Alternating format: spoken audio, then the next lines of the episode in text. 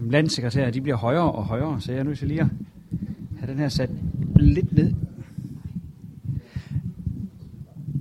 Der er nogle, øh, der er nogle hændelser, der, der brænder sig fast i ens erindring. Uh, en af dem, som jeg kan huske på, og vil blive ved med at huske altid, tror jeg, det, det er jo samtidig, samtidig sådan nogle sjove ting.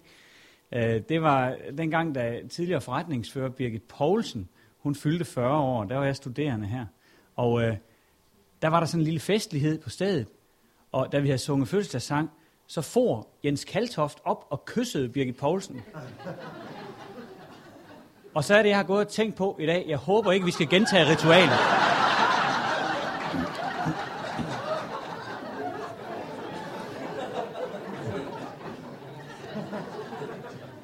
Så Jens, du bliver, hvor du er.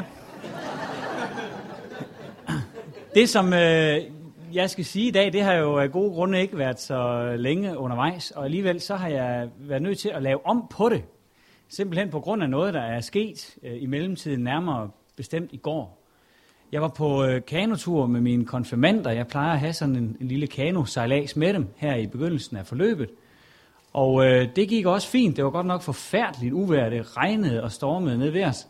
Men øh, det gik helt godt. Vi havde høj vandstand i åen, og den var egentlig lidt for vild at sejle i. Og det var også lidt besværligt, når man skulle under broerne, for der var ikke rigtig plads. Og så måtte man ned og ligge i kanoen for at komme under. Der var nogen, der ikke var så stolte af det.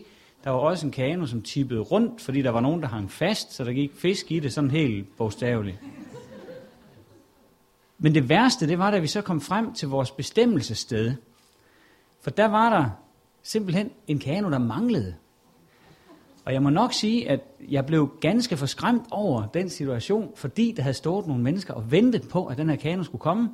Og de her folk, som vi manglede, det var dem, der var sejlet først. Og selvom man siger til sig selv, der er jo ikke sket noget, der må jo være, ja, der må være, det er jo en anden uregelmæssighed, der gør sig gældende, så bliver man alligevel nervøs, når åen den er op imod de der par meter dyb, og man kan bare ikke finde de der unge mennesker nogen steder. Og vi tog bilen, og vi kørte ned igennem byen, og tænkte, det kan også være, at de har passeret stedet uden at se det, øh, at det var der, de skulle op. Og øh, vi holder ved alle broerne og kigger, og vi er helt nede ved havnen, hvor åen løber ud, og helt ned og kigger ud over fjorden, og vi kan ikke finde de der mennesker eller deres kano nogen steder. Nu endte det godt. De var simpelthen øh, sejlet forbi de her folk, som skulle øh, fiske dem op, og ingen af dem havde set hinanden af en eller anden grund. Og så var de øh, gået i land ved kajakklubben, og der sad der et par konfirmander og vinkede øh, glade ud til mig. Men der var nogle minutter der, som slet ikke var spor behagelige, og hvor det blev en påmindelse om det, som vi godt ved, og som Jesus også fortæller os om i Lukas 15, det der med øh, betydningen af det enkelte menneskes utrolige værdi. Altså vi har Jesus, der fortæller om den øh, bortkommende mønt, og om foråret, der blev væk, og om sønnen, der blev væk fra sin far. Denne her pointe, den stod meget, meget tydeligt mejslet øh, i min bevidsthed lige i de der minutter, hvor jeg får rundt med høj puls og ledte, ledte efter de der unge mennesker. Når MF uddanner præster, så må den samme sag være drivkraften, der skal uddannes præster for, at mennesker kan blive fundet og ikke gå fortabt. Det er det, vi skal huske for at kunne bevare proportionerne i det, for at holde os for øje, hvilke perspektiver der er i at være præsteuddannelsessted.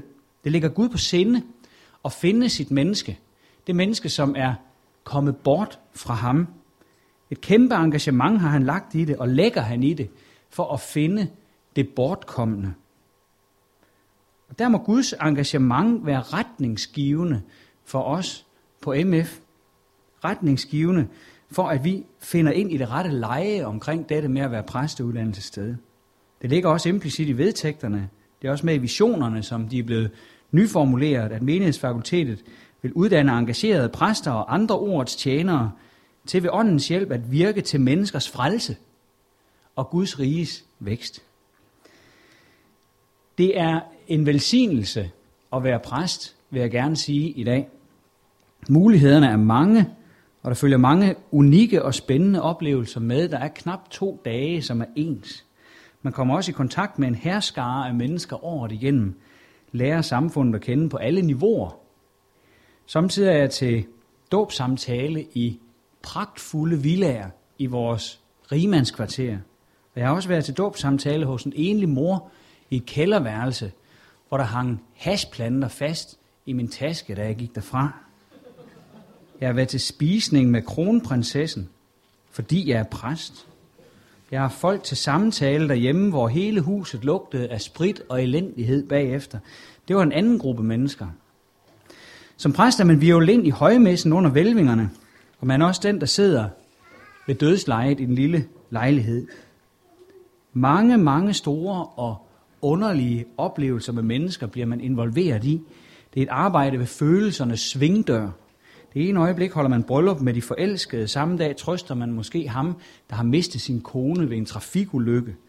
Før børnegudstjenesten skal man lige besøge en familie, hvor manden har taget sit eget liv. Sådan er det at være præst. Det er inderligt spændende. Men det vigtigste, det er ikke spændingen. Det vigtigste er, at man er sendt som en ordets tjener til alle de her mennesker. At der er et ord til dem fra Gud, sådan at de kan blive fundet. Et ord, som vil, at de ikke skal gå fortabt. Et ord, der kan gøre det. MF skal uddanne, så præsterne får lært at bruge ordet, eller måske rettere, så vi præster lader ordet bruge os. Det betyder, at vi lærer om bibelordet som åbenbaring. Om at skriften er Guds ord. Om at skriften ikke er menneskers ord. Og det handler om den teologi, der udspringer af, at Bibelen er Guds ord. Som præst er der brug for teologi hele tiden, hver eneste dag. For hele tiden skal teologien udmyndtes i mødet med mennesker af kød og blod, som har brug for den teologi. Og teologien må både have et positivt budskab, men også en negativ afgrænsning. Ikke så sjældent må du arbejde som israelitterne, da de baksede med Jerusalems mure med murskeen i den ene hånd og sværet i den anden. Her er det vigtigt, at MF hjælper sine kommende præster med kirkekampen, så vi ikke bare leverer nye folk til bokseringen og ønsker dem held og lykke og siger farvel og tak, men at vi også er der i ringhjørnet, når de har brug for opbakning. Det er jo en kamp for livet, det her. Der er ikke meget nødebo præst går over de vanskeligheder, som en nyuddannet teolog render ind i. En teolog med Bibelens ja til ægteskabet og nej til kvindelige præster. Ansøgningsfasen kan være drøg. Ordinationen kan misbruges af biskoppen til en magtdemonstration. Hvad gør man, hvis kollegaen er en kvinde? Eller hvad hvis biskoppen er en kvinde?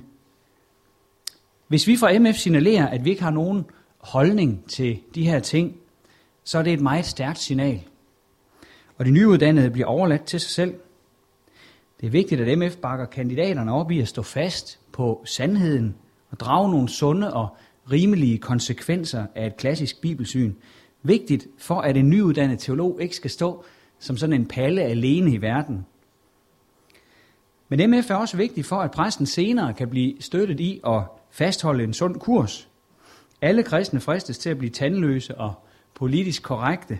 40-årige har det med at blive rundere og føle sig ældre, måske gå i panik, få trang til at bevise et eller andet. Det kender jeg fra mig selv. Præsten går heller ikke fri. Men på en eller anden måde står der mere på spil, når præsten glider af på spørgsmålene og bliver ulden i sine svar. For vi trækker nogle andre med.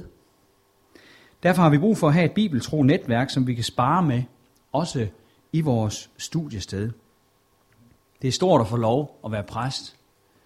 Det er stort. Og den storhed må de studerende ikke miste synen for i sådan en tåge af bekymringer om, hvad der må vente forude. Ingolf tog et ord frem i kirken i dag. Ordet om, at vi skal træde på slanger og skorpioner. Gud, kan, Gud han har magt til at lade os gøre det.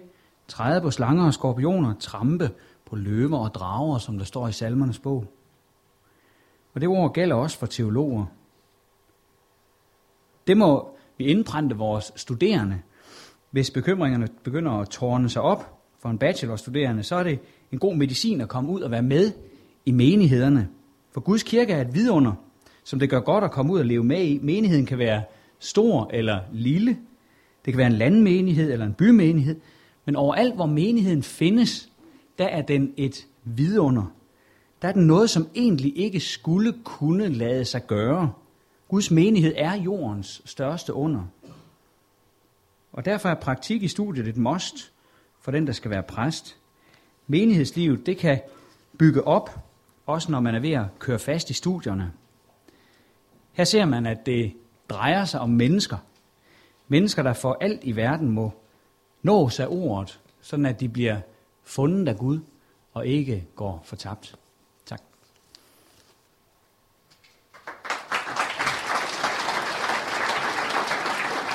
Ja, tak skal du have, Michael.